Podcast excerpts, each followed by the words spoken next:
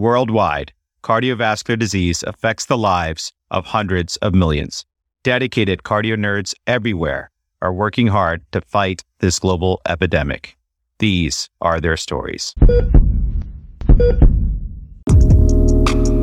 Hello, Team Cardio Nerds. Dan Ambinder here, and we are back for another episode from our atrial fibrillation series, which is a comprehensive multi institutional collaboration made possible by contributions of stellar fellow leads and expert faculty from a variety of programs, led by co chairs Dr. Kelly Arps, Cardiology Fellow at Duke University, and Colin Blumenthal, Cardiology Fellow at University of Pennsylvania. This series is supported by an educational grant from Bristol Myers Squibb and the Pfizer Alliance. Of course, all cardio Nerds content is planned, produced, and reviewed solely by Cardio Nerds without external bias. We have collaborated with VCU to provide free CME for the episode. See the episode page for the link to claim CME and relevant disclosures. And with that, let's get nerdy.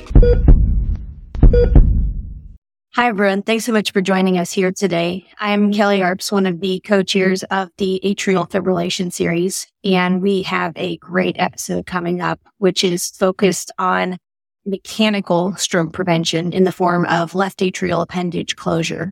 I am joined here today by my co-chair for this series, Dr. Colin Blumenthal.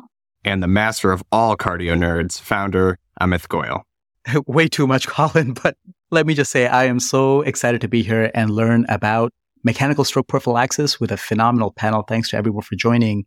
And finally, let me introduce Dr. Justice Oranefo, who originally joined as the CardioNerds Fellow Ambassador from University of Connecticut as part of the Healy Honor Roll of Programs. He is now a cardiac electrophysiology fellow at the University of Pennsylvania, right there with Colin, and is our fifth lead for this episode who helped organize this discussion. Justice, welcome back to Cardio Nerds. Hey, Amit. Thanks for that introduction. I'm excited for this meeting today. We're excited to invite our expert faculty. This is Dr. Christopher Ellis, who is joining us from Nashville. Dr. Ellis attended his medical school training at University of Rochester, after which he completed his medicine, pediatrics residency, and chief residency, as well as his cardiology fellowship at Vanderbilt University. He then completed his electrophysiology training at Vanderbilt University, as well as University of Michigan. He is currently the cardiac electrophysiology lab director and the director of the left atrial appendage closure program at Vanderbilt University. And he is published widely on, on atrial fibrillation as well as left atrial appendage closure techniques. We appreciate you being here with us. Welcome, Dr. Ellis. Great. Thank you very much for the invitation to Cardio Nerds. And I'm glad to be here and hopefully we'll have a good discussion as it relates to mechanical stroke prevention. So, Dr. Ellis, we'll get right into it today. We know stroke prophylaxis is a key component in atrial fibrillation management. And we know that both historical as well as recent studies continue to demonstrate the efficacy of anticoagulation in, in stroke prophylaxis. I believe I first heard about left atrial appendage closure during my residency. Now, do you mind telling us, just for the rest of our audience, what is the rationale behind left atrial appendage occlusion as a strategy for stroke prevention in atrial fibrillation? Sure, that's a good question. And remarkably, when you look back at the history of it, it's a fairly recent observation, really. One of the things that people point to in the literature about, you know, the first sort of real convincing suggestion that removing the left atrial appendage might produce benefits in terms of stroke reduction in AFib was the work by Dr. Blackshear and his group at Mayo Clinic it was published in 96 in a thoracic surgery journal where they looked at patients we knew had AFib and they could categorize them for sure as either rheumatic or sort of valvular AFib versus non-valvular AFib. And then patients who had a documented known thrombus in the left atrium somewhere at autopsy, uh, intraoperatively, or on a TEE were analyzed. And basically, you know, if you had rheumatic heart disease, or valvular heart disease, they would find even up into 40 plus percent of the time, thrombus was really more adherent to some dysfunctional left atrial wall or perhaps on the valve annulus itself. But the patients who had non-rheumatic AFib, 91% of them thrombi were isolated really only to the left atrial appendage. Their conclusion is suggestive that, well, if we remove the left atrial appendage at the time of open heart surgery, perhaps we're going to impact AFib related embolic strokes. So that's kind of the first sort of anatomic data, physiologic, pathologic correlation that helped us think that would be the case. Now, TEE, transesophageal echo, is obviously a cornerstone of AFib management. So you couldn't help but notice along the way, I would say 2000 and beyond, as the imaging quality improved and the frequency of us using TEE increased. Similarly, you started really noticing like uh, in patients who were, you know, evaluated for cardioversion or getting a stroke eval, left atrial appendage function really became clearly important. And the final common pathway really to thrombus in the appendage, which would sort of underlie why this might work, is the left atrial appendage emptying velocity. So even though all the anticoagulation trials that you suggest help us understand that reducing stroke with anticoagulation works, most of the enrollment and the guidelines and the indications for this is based on the CHADS VASC score or the CHADS 2 score. And it's not a great risk score in that it doesn't take into account anything specifically about the left atrial appendage. Now, there's a lot of details to that. It's a pretty good and easy way to risk stratify people for anticoagulation. But when you take into account a lot of other things that may play a role, they all point to, again, sort of this endpoint of sludge, sluggish flow, thrombus formation, stasis in the left atrial appendage. And that's ultimately what will likely cause an AFib related stroke. So that's kind of the rationale. The surgical data initially gave us a hint and then sort of a practice wide observation about left atrial appendage characteristics at TEE suggested that this is likely a hotspot and could be targeted directly for stroke prevention therapies.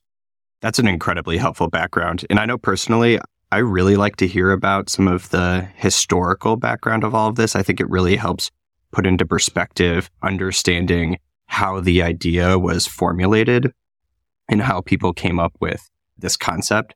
And this has just kind of exploded in the last 20 years or so. And we've seen widespread adoption of percutaneous left atrial appendage closure devices and procedures. Ones people are more familiar about, like Watchman, but other ones like Amulet and Lariat. Could you tell us a little bit about these devices, how they're supposed to work, and if there are any major differences between them that would cause you to choose one over the other clinically? Sure. There's a, there's definitely a lot to unpack there. Now, you can likely divide left atrial appendage therapy into epicardial targets versus endocardial occlusion devices. And epicardial closure is really targeted to remove the left atrial appendage, kills the left atrial appendage when it's done right.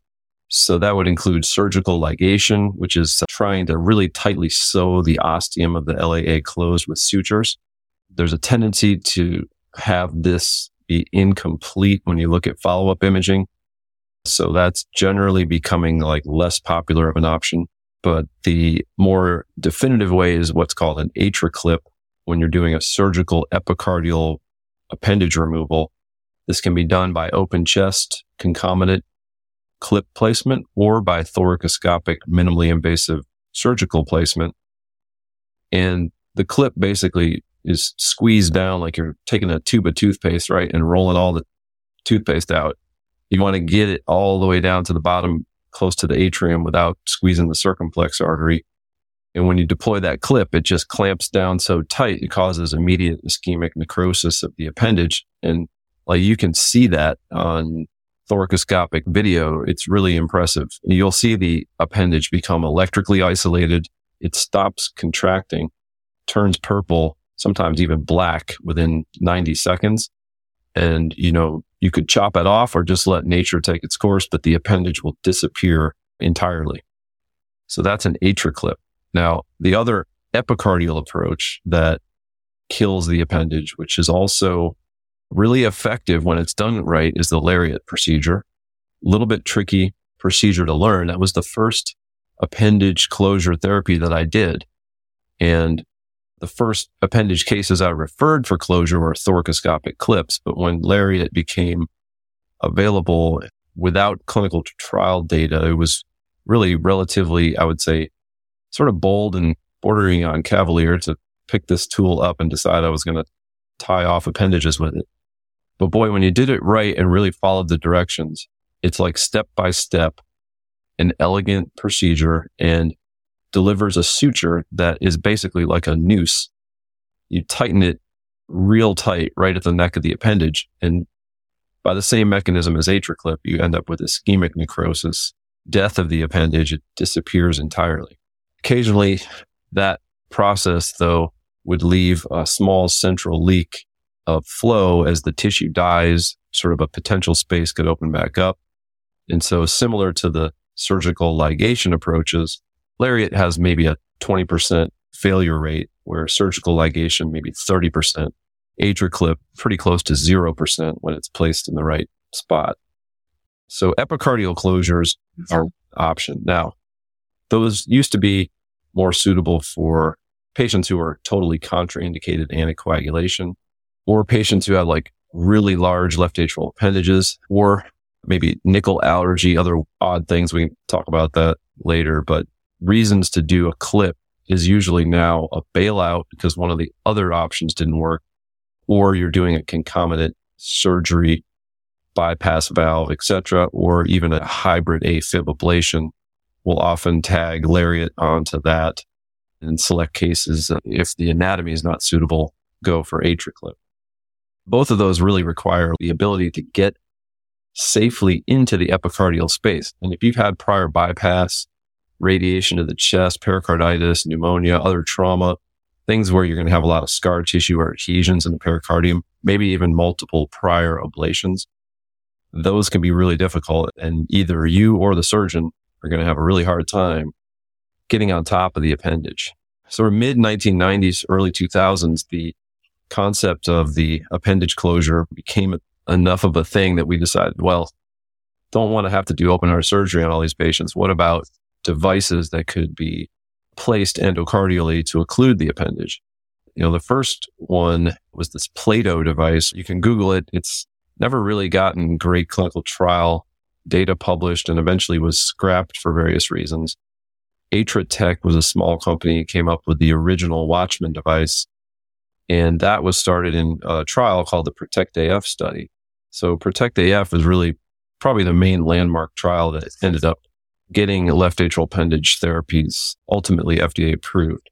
But the original Watchman device, basically you can think of it, I think of it as like an umbrella and you basically close the umbrella, stick it in a catheter, put the catheter in the left atrial appendage, and then unsheath the device opening the umbrella.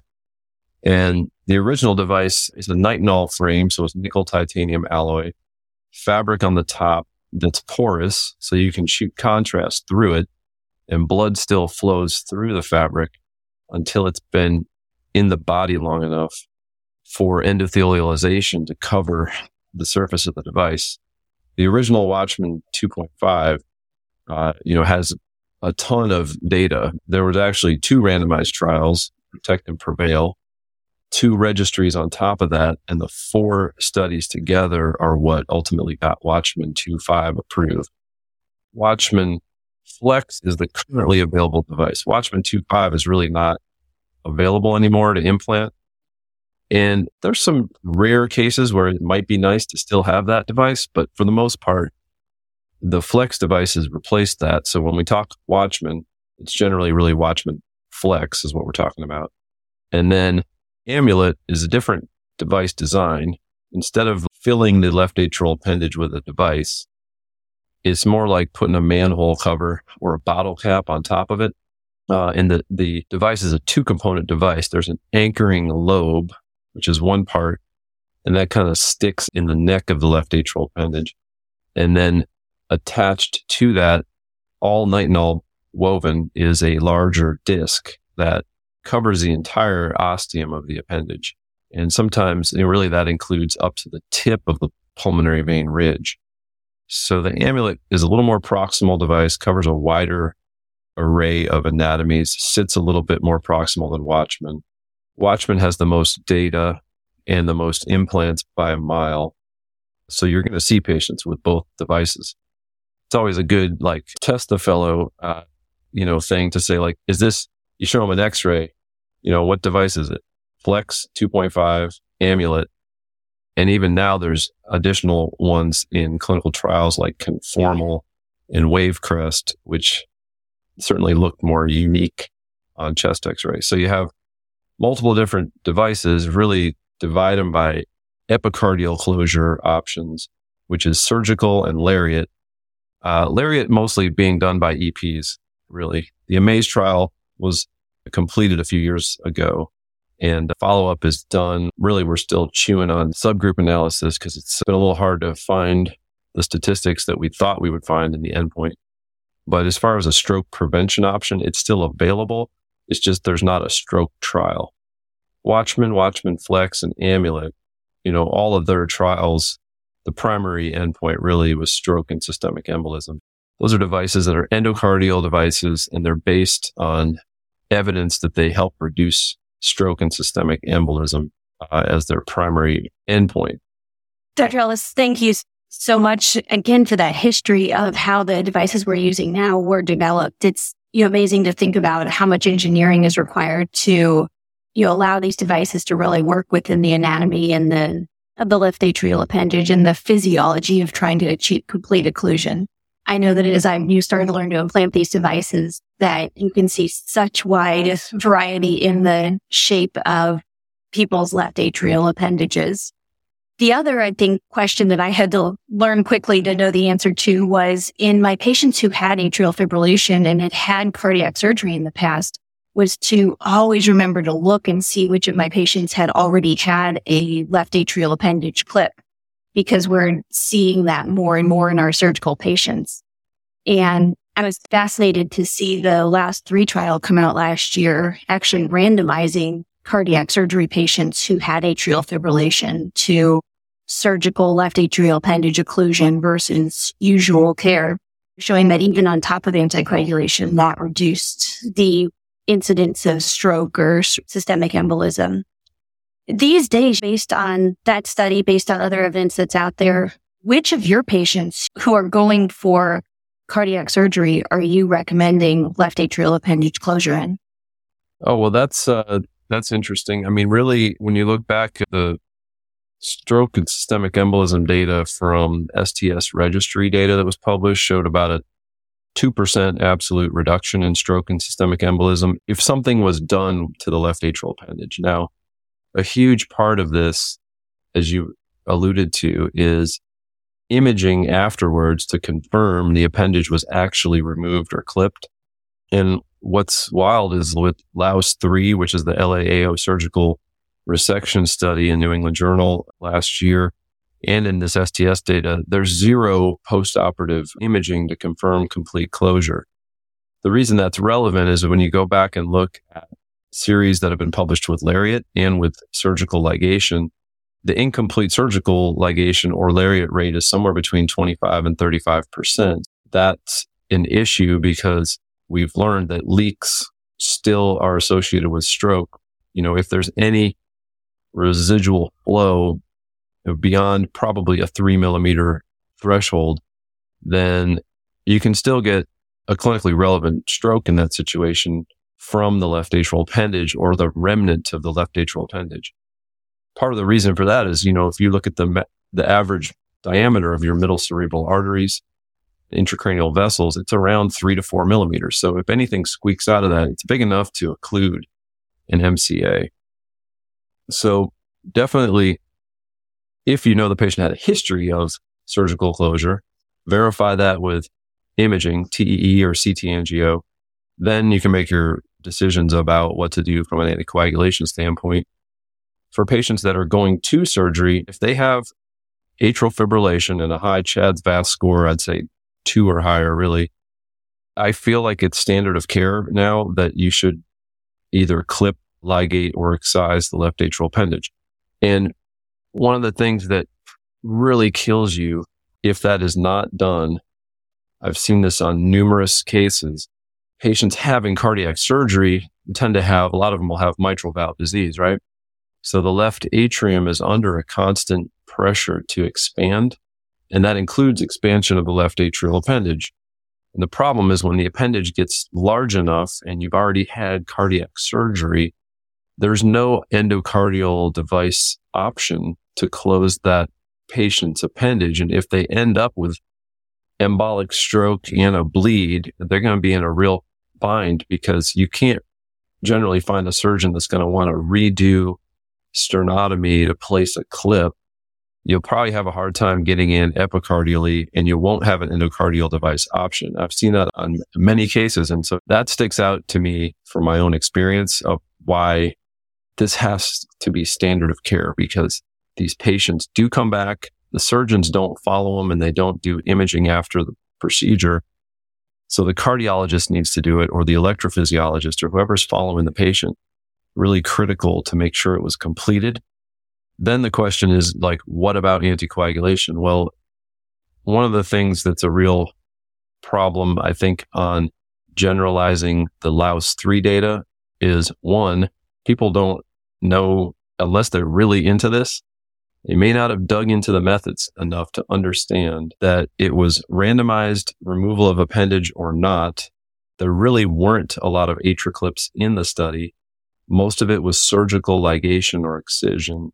No postoperative imaging, so we don't know if it was really complete. And they didn't tell the doctors anything about what to do in the protocol with anticoagulation. And so like people would forget to stop anticoagulation or they felt like, I don't know, we'll just keep them on anticoagulation until they bleed. So 75% of people remained on a blood thinner, even in the appendage closure group. And in my perception of that, that's even stronger evidence that appendage closure is really important because they closed the appendage. And even though a third of them were incomplete and the patients were mostly still on a blood thinner, accidentally on purpose, I would say, you still got a 35 to 40% reduction in stroke and systemic embolism.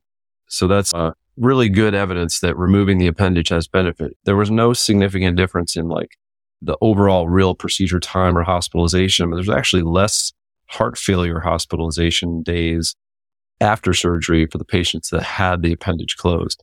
That may be partly related to volume management. It's unclear, but it's not like closing the appendage caused a bunch of extra bleeding risk and it didn't cause people to die from manipulating the appendage. There really was only benefit seen. So my feeling on that, on the surgical ligation part is, you know, really this is standard of care now. And you've got a patient with AFib having cardiac surgery. It's worth talking to the surgeon, make sure they have it on their checklist to do the one reason they may not want to do it, unfortunately, is they don't get paid to do it at all. There's no reimbursable code for it. It does take a little bit of time, but we're talking about a few minutes in general.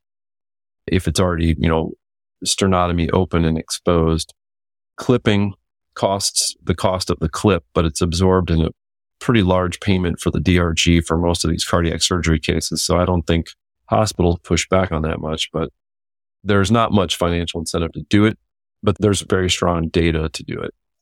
Terrific. Thanks for that, Dr. Ellis. This has been just a wonderful discussion about the various approaches and tools we have for addressing the left atrial appendage, the source of clots in many patients with AF and systemic embolism, as well as the data around these methods and the limitations. With that background, let's put this in action at the bedside. We get to meet our first hypothetical patient in the made up CardioNerds EP clinic. This is Mary Crow, a 68 year old woman with paroxysmal atrial fibrillation, heart failure with preserved ejection fraction, type 2 diabetes, and hypertension, who's on apixaban for stroke prophylaxis. Unfortunately, she's been dealing with a recurrent GI bleeding related to a rectocele. She has been admitted twice already for GI bleeding requiring blood transfusions in the recent past. From a multidisciplinary team, non-surgical management has been recommended due to the risk of post-operative incontinence. Unfortunately, this is a scenario that we come across not too uncommonly. Dr. Ellis, what would you advise regarding stroke prevention in this patient?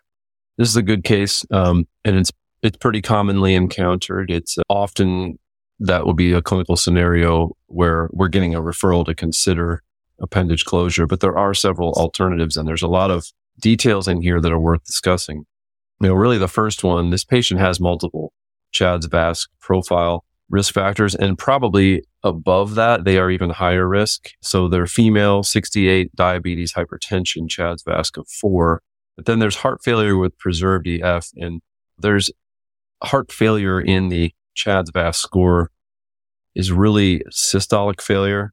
But as we have obviously learned, HFpEF carries really the same morbidity and mortality statistics as systolic failure. So, you know, this is maybe a CHADS VASC 5 type patient. Now, she's on half dose NOAC. That's a bit of a sore spot. Uh, there's actually data published on this that when people are intentionally underdosed on NOAC, the stroke and systemic embolism risk actually goes up. So this is not really a viable strategy. A lot of clinicians do this, make themselves feel like they're helping the patient somehow. But really all you're doing is giving them suboptimal stroke prevention with maybe a slightly lower risk of bleeding. So option one for this patient is go to five milligrams twice daily Eliquis and see if she can tolerate it.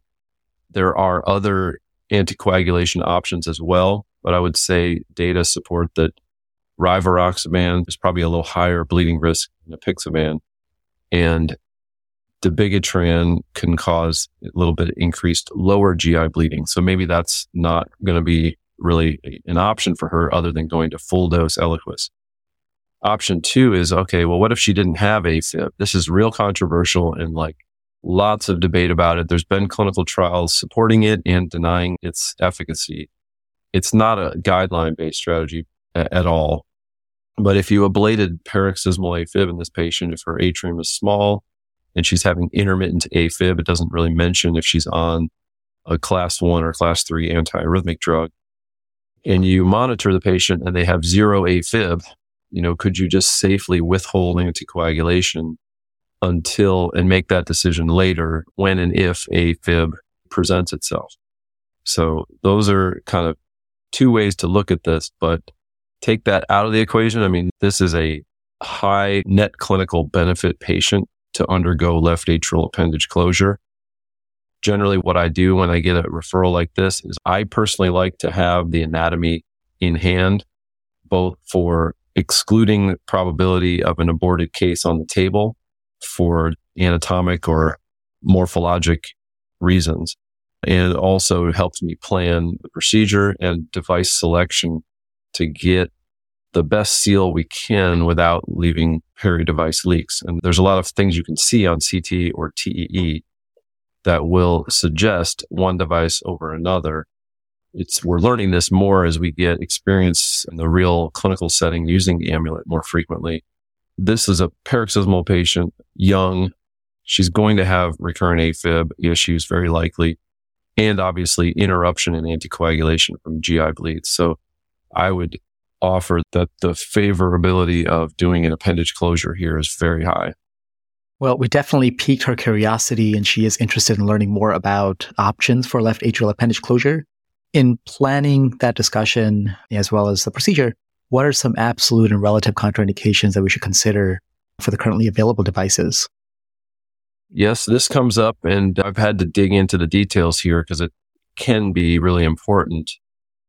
The number one thing is nickel allergy, actually, and you're going to encounter this. All the endocardial occluders are built on a nitinol weave. So it is a nickel titanium alloy. And at least like nobody wants to mess around, I think, with putting these devices in patients and then have some weird inflammatory reaction to the device. So nickel allergy would generally rule you out on getting an amulet or a watchman.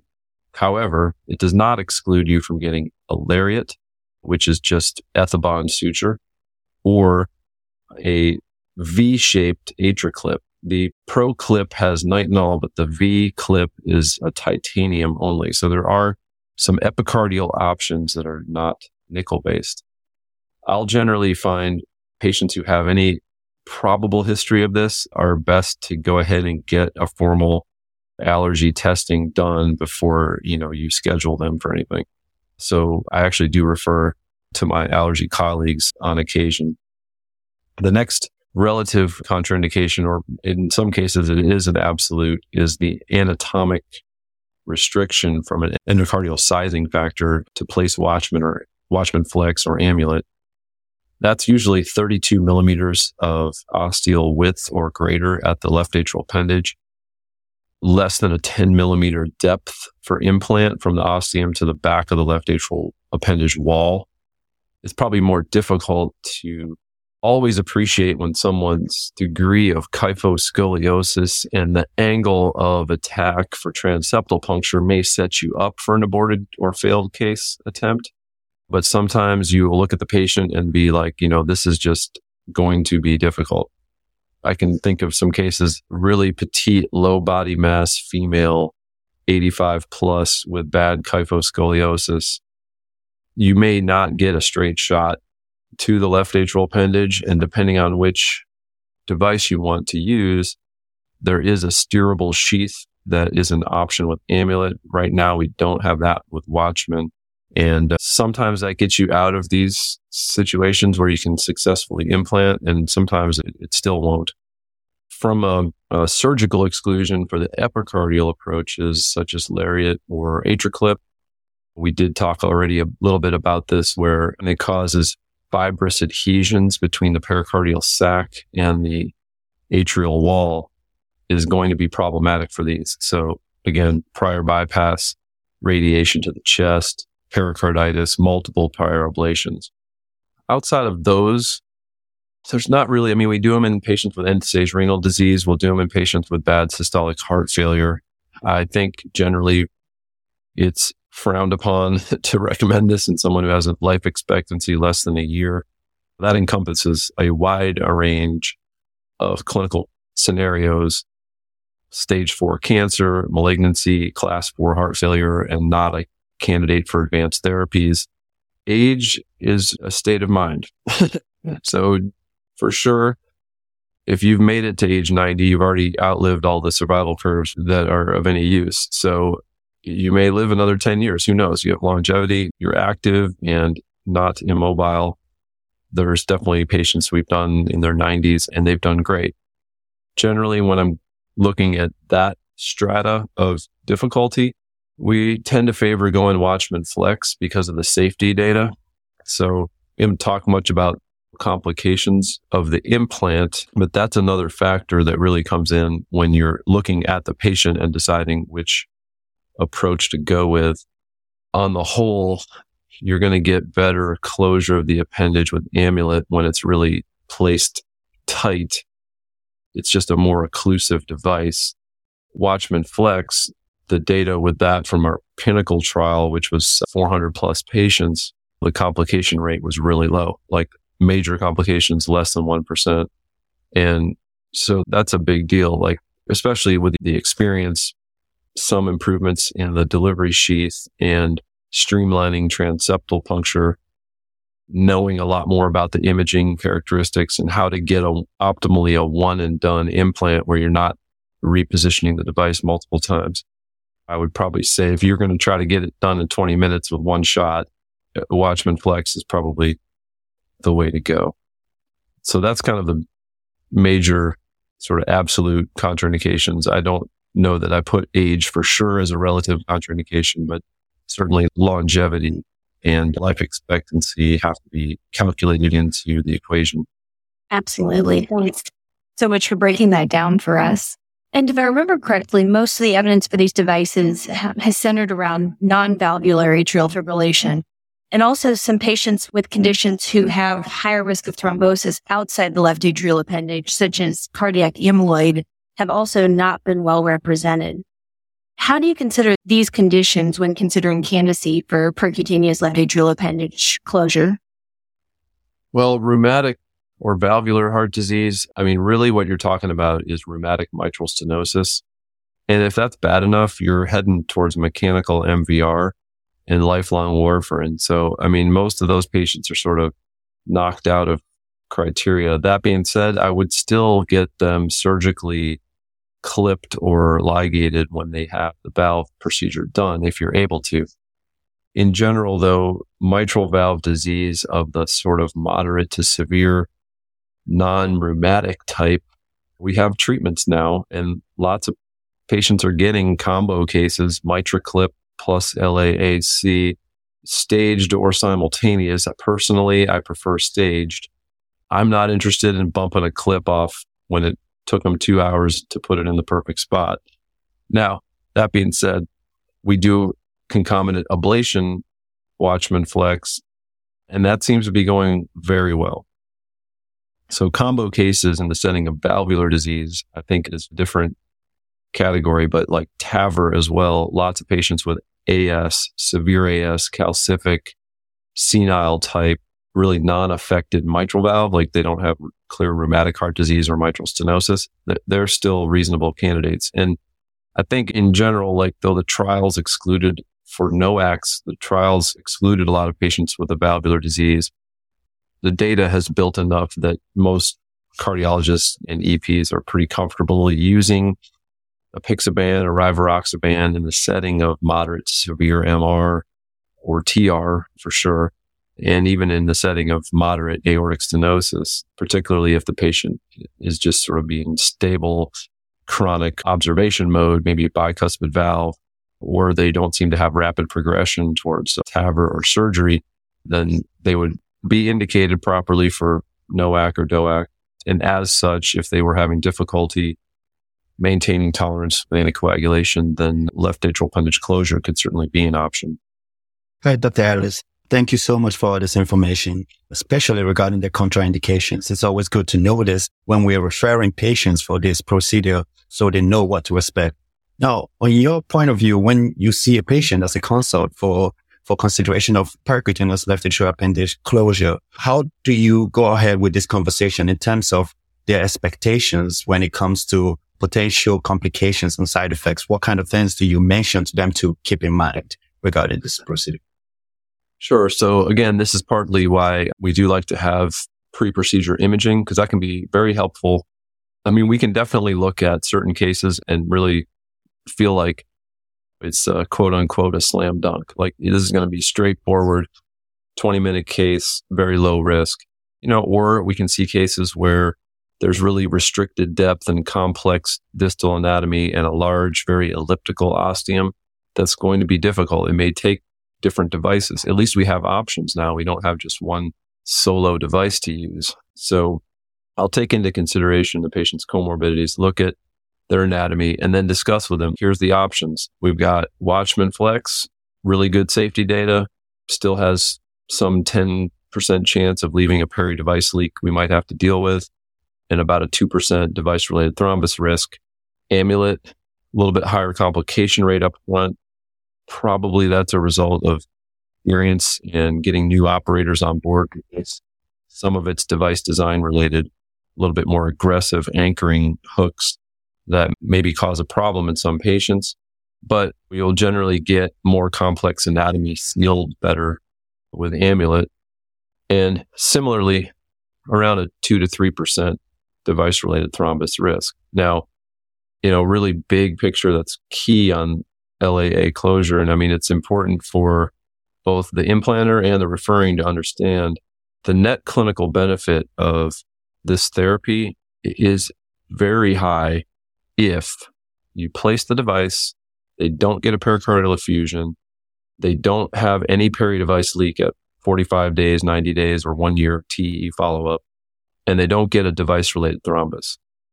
If you looked at the endpoints of stroke and systemic embolism that got the devices approved and the endpoints in the Amulet IDE trial, which was head to head Amulet versus Watchman 2.5. The patients who had no peri device leak and no complications had a 12 month stroke rate of 0.9% and a 18 month stroke rate of 1.6%. And that's in patients with Amulet. It was comparable with Watchman. However, because there were more leaks in the Watchman group, there was a higher rate of stroke at 18 months. So, you know, like if you get a perfect implant and you don't get a clot on top of the device and you have a CHA2DS2-VASc score of four and a half, that's almost an 80% risk reduction in stroke compared to your expected stroke rate for that CHA2DS2-VASc number.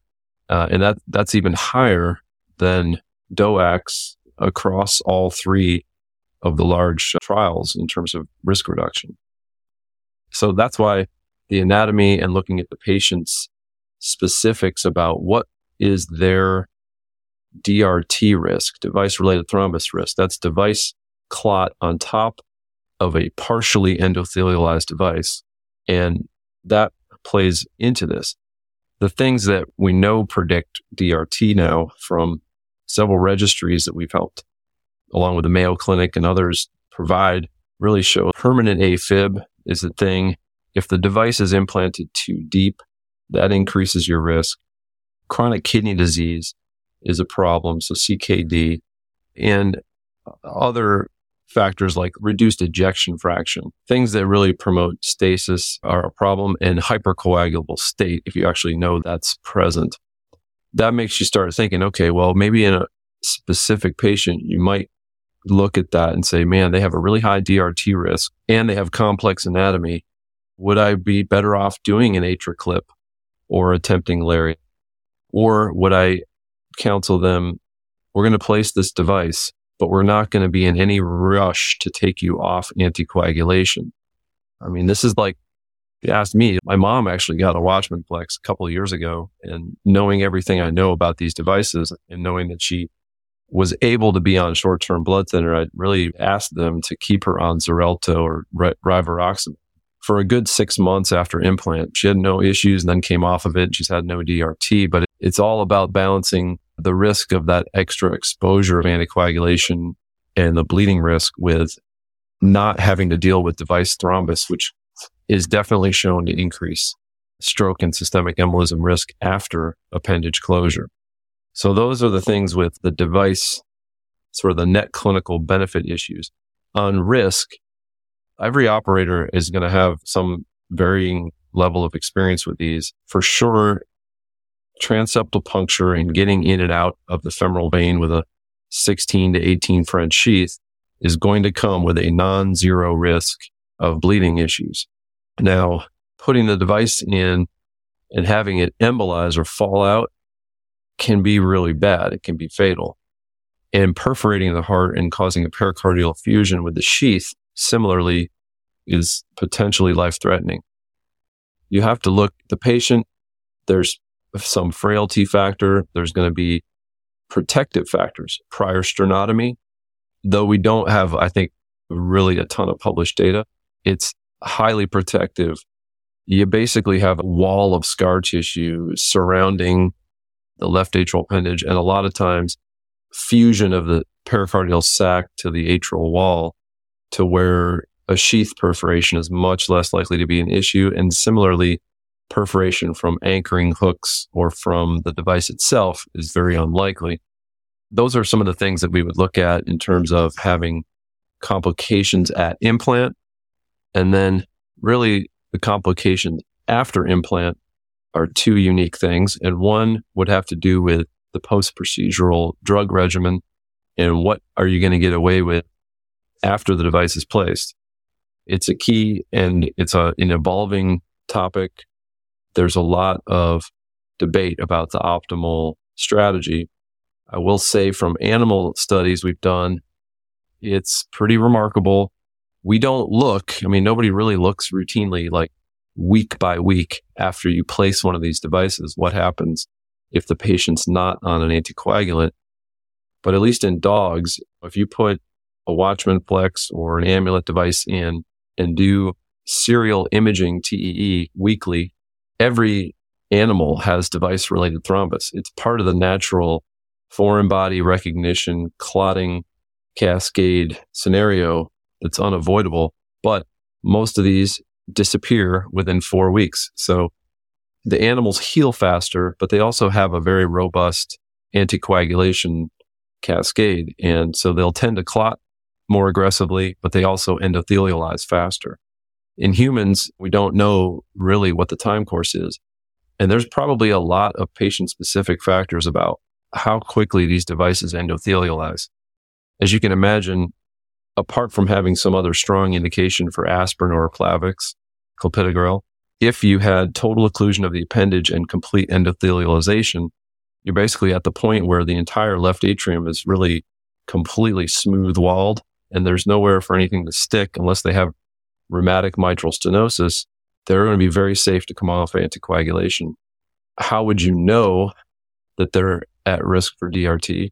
Well, you have to stop anticoagulation and then you have to look. So there's been a gradual change in how we check that after implanting, stopping anticoagulation, perhaps waiting four weeks and then imaging to see if they need to go back on a blood thinner. But I'll have that discussion with the patients. We'll, we'll, we'll talk about complications, device selection, post-operative drug regimen, and then what to expect six months and beyond. Really with the ultimate goal, I mean, for all these patients is to get off anticoagulation as soon as possible. And that was just an absolutely beautiful segue and I know that there's a lot of data and emerging data in this space, but you touched on just some very incredible clinical pearls that I feel like you would never get just from reading the guidelines in terms of the patient specific factors. Segueing from that, how do you use these patient specific factors, some of the recent data to determine post procedural antithrombotic therapy? Sure. So the easy ones are the epicardial options. So if I do a lariat or an AtriClip, um, we're usually looking at four weeks of antiplatelet therapy.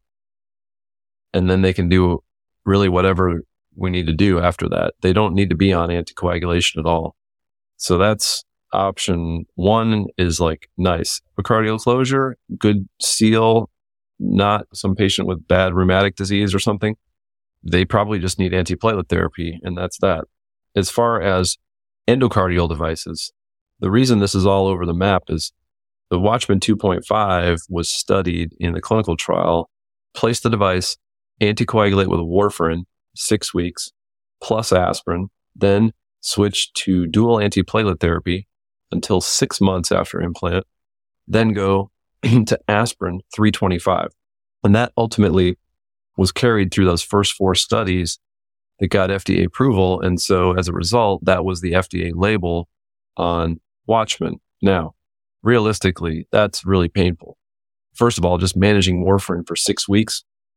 If the patient's not already on it in therapeutic, you're chasing your tail for probably four of those six weeks anyway. Dual antiplatelet therapy does nothing to prevent thrombin formation on these devices that was sort of a holdover from PFO closure and ASD closure devices. So the dual antiplatelet therapy regimen thing, it's under, I would say, scrutiny currently. It is in the labeling for both Watchman Flex, Watchman 2.5 and Amulet and now conformal as well. However, I personally almost never use DAPT if the patient can tolerate a NOAC or a DOAC for say 90 days. Generally, we'll go place the device, NOAC 90 days. Used to be NOAC plus aspirin, but we've got registry data now. It's very helpful. James Freeman has done some really nice analysis helping us understand that that additional antiplatelet therapy for the sort of early healing period is not doing much other than increasing our bleeding event rate. And these are all high risk bleeding patients really that are referred for Watchman or Amulet. So generally we're going NOAC only 90 days, stop NOAC, image a few weeks later. If there's no DRT, okay, baby aspirin and see him in a year. And we do do follow up imaging one year post implant. DRT can show up late and, you know, you don't know the patient doesn't have a DRT unless you look. So that second imaging during sort of a chronic phase on just single antiplatelet therapy, I think is still very important. Most of us that are real expert in this continue to do the one year follow ups. When I talk to a lot of clinicians in practice around the country and see a lot of other centers protocols, I mean, many people have ditched the one year imaging. And that's okay until the patient shows up with a stroke. Now, the other reason they might have a stroke is peri-device leak. And that's, that's a whole nother thing that warrants continued surveillance as well. A lot of leaks in that 45 to 90 day time frame may change over time. That's something that we've done a fair amount of work on studying. A lot of them will expand and get larger over time and be associated with late TIAs or strokes. So surveillance on follow up for device thrombus and for leaks is important, both early, I would say, just call it early phase and late phase. Late phase is one year. Early phase is sort of that 45 days to 90 days. Now, labeling on the devices has changed with this registry data that's built to where Watchman Flex now has the option to go straight to dual antiplatelet therapy after implant. So does Amulet. In fact, Amulet in their IDE trial, that was the protocol. The Watchman patients did the FDA approved thing with warfarin and then DAP for six months. The Amulet patients just went straight to DAP after implant. And at least for the first year or so that Amulet was clinically available after FDA approval, that was one of their big marketing points was like, Hey, you can put this device in and immediately be off anticoagulation. That was born out of a necessity due to high bleeding complications from implanting the amulet device. Not so much that we felt like it was immune to device thrombus. And really, if you wanted to prevent device thrombus, again, a drug that actually prevents thrombin formation, such as a NOAC or a DOAC, is still probably a better option if the patient can tolerate it. So the post implant drug regimen right now is all over the map. The label includes just dual antiplatelet therapy for both devices for up to six months after implant. And it's not based on a ton of science. really, it doesn't effectively prevent the early thrombus formation. And dual antiplatelet therapy definitely increases your bleeding risk significantly higher than a single antiplatelet therapy regimen would.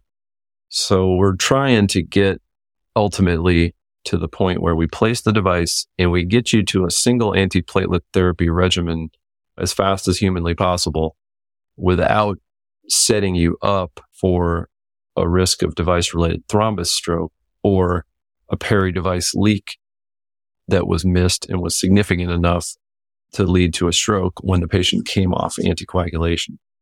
That was great. Thank you so much.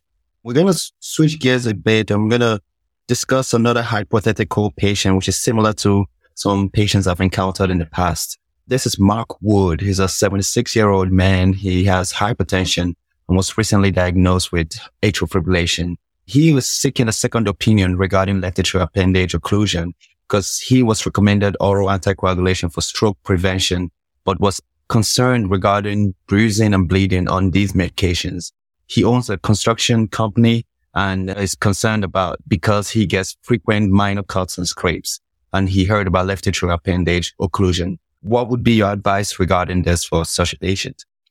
Yes, this is starting to come up a lot more often, especially with direct to patient marketing. That is to say ads for the Watchman device on TV or the amulet, you know, on a bus driving by and people looking online and knowing more and more of their peers that have had the device implanted. People come to me a lot in this scenario.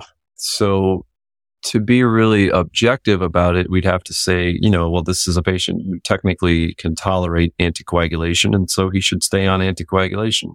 Now, those are the patients that we're looking for to enroll in one of two landmark trials that are ongoing. And one of them is just about completed enrollment. That's the champion trial and the catalyst trial. So these are patients with the suitable CHA2DS2-VASc score to warrant anticoagulation who are tolerating it, don't have any bleeding issues. And then we're randomizing those people one to one to either Amulet in the Catalyst trial or Watchman Flex in the Champion trial versus NOAC or DOAC.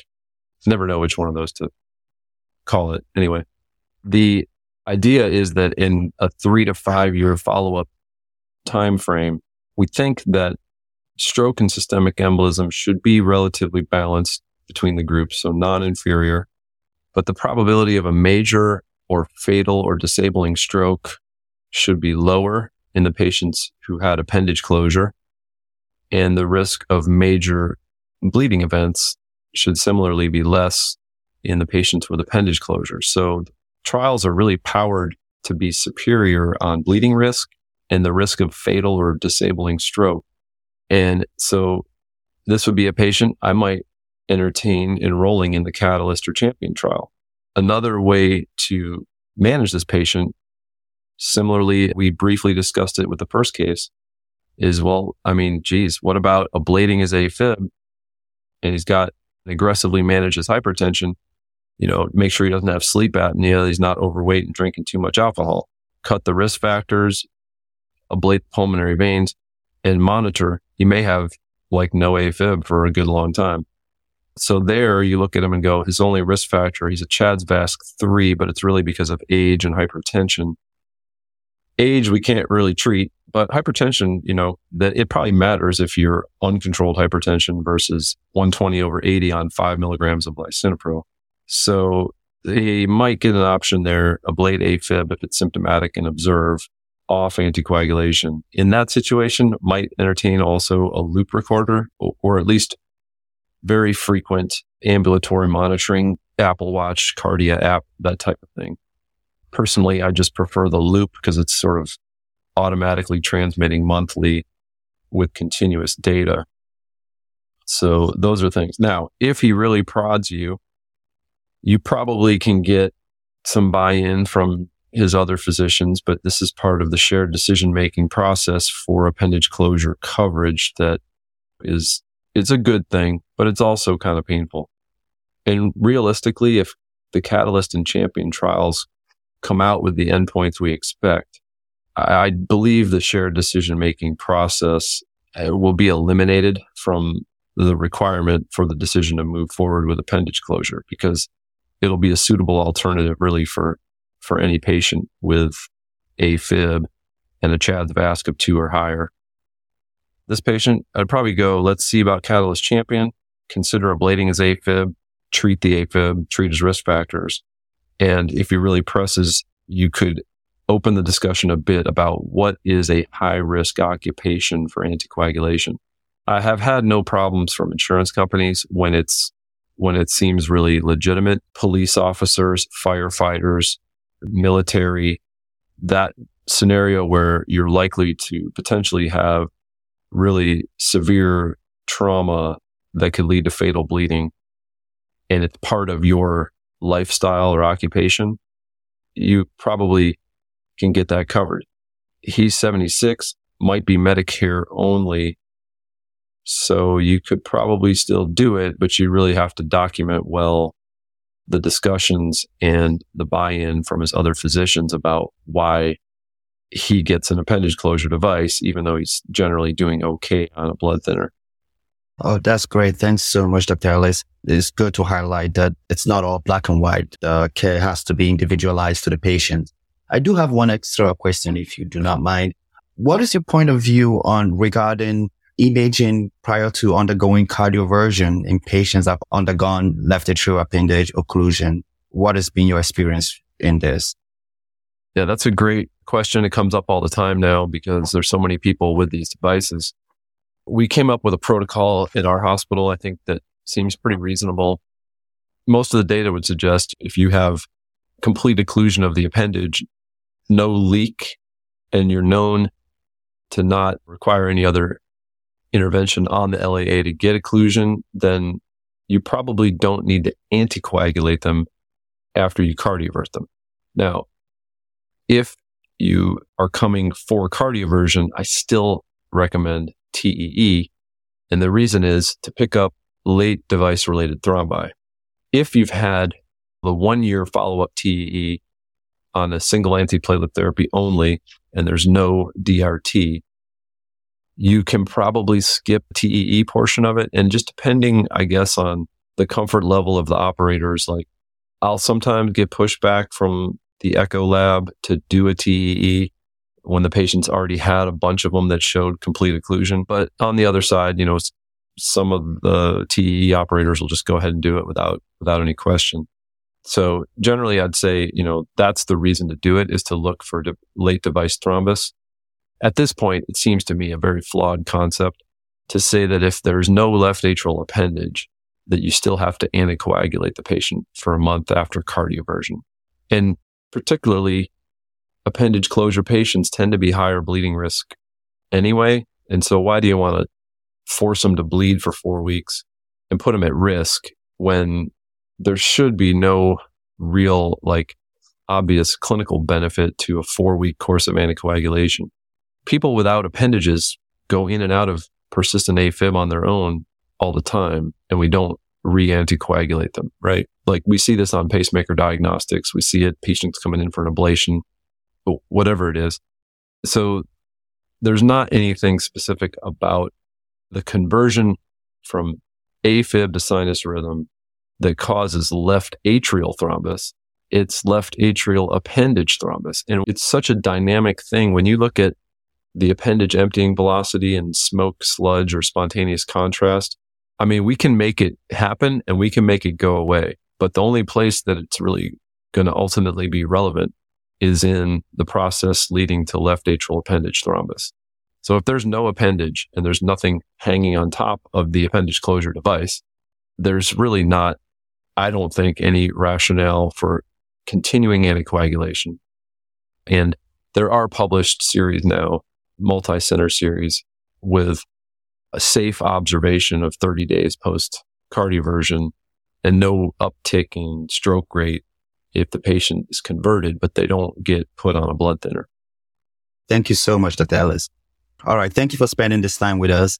We truly appreciate it. I know you're a very busy man and you probably have to get back to either relaxing or seeing some patients in the hospital. But before we let you go, we would like to know what makes your heart flutter regarding electrophysiology. That's a good one. Well, my mom and dad make my heart flutter because they both have AFib and atrial flutter. So I'm kind of doomed.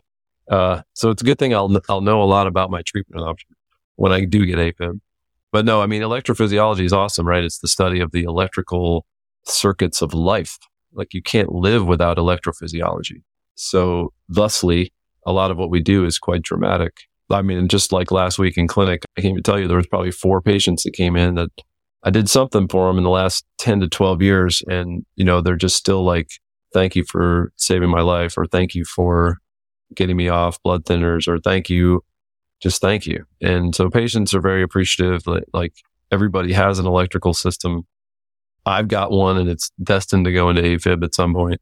So it's a great, great field and combines sort of the intellectual parts of AFib and arrhythmia management along with the sort of the no guts, no glory of intervention or invasive therapy, which, you know, can really be uh, life changing for a lot of patients.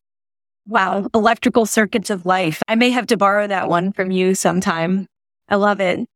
I just want to echo what Justice said. And thank you very much, Dr. Ellis, for your time and for giving us a truly expert insight into the individualized way that we really have to be thinking about mechanical stroke prevention for our patients.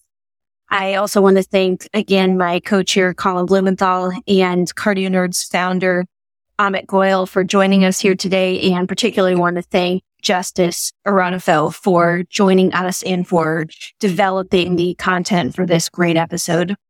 So thank you all.